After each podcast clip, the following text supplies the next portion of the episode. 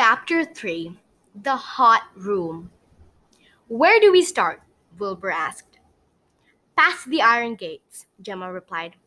That's where she keeps the puppies. Gallop the way! Wilbur put her sword up enthusiastically. It's not every day that you see a girl in her school uniform holding a sword and saving the day. We'll need to go fast because Pervilia's helper is going to get Goldie right now, Gemma said. They went past the many people until one witch asked, Where are you going? Wilbur was really great at making excuses. So she said, Going to get a drink.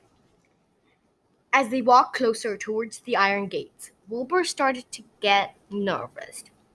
It's not every day that you discover magic and go on an adventure with a unicorn. When they reached the gates, they made sure no one was looking, and Gemma said, Here are the gates. We need to go in there slowly. The doors are always open because there are also obstacles inside that are sure to kill anyone who dares enter without permission of Pervilia. Kill? Wilbur asked in shock. Oh, don't worry. It's only a special human that can get the snow path. I think you'll be all right, chipped in Gemma.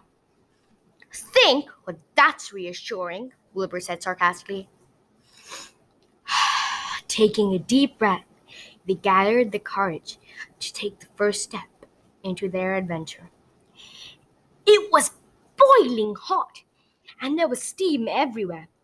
The girl and the unicorn were wet.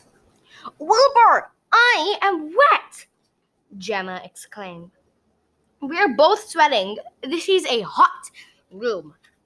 I think I'm going to die! Well, Gemma whined. No, you won't! Wilbur shouted. Just think of it as a hot shower. Unicorns don't take showers! Gemma yelled. Oh, be quiet, will you? Wilbur snapped. I'm trying to find, find a way to move on. Look, Gemma said. A door with a passcode and a clue. Wilbur looked at where Gemma was looking. The clue was 097 up arrow 6611 down arrow 2. Enter 097, Wilbur said, then an up arrow. Wait, why would they give out the password? Up, up, look up! On the ceiling, Wilbur and Gemma could just about see the numbers 289. Then enter 289, Wilbur cried with delight. Then 611 and down. Look down. On the floor, they could see 2376. 2376! Gemma cheered. When they typed it in, there was another room of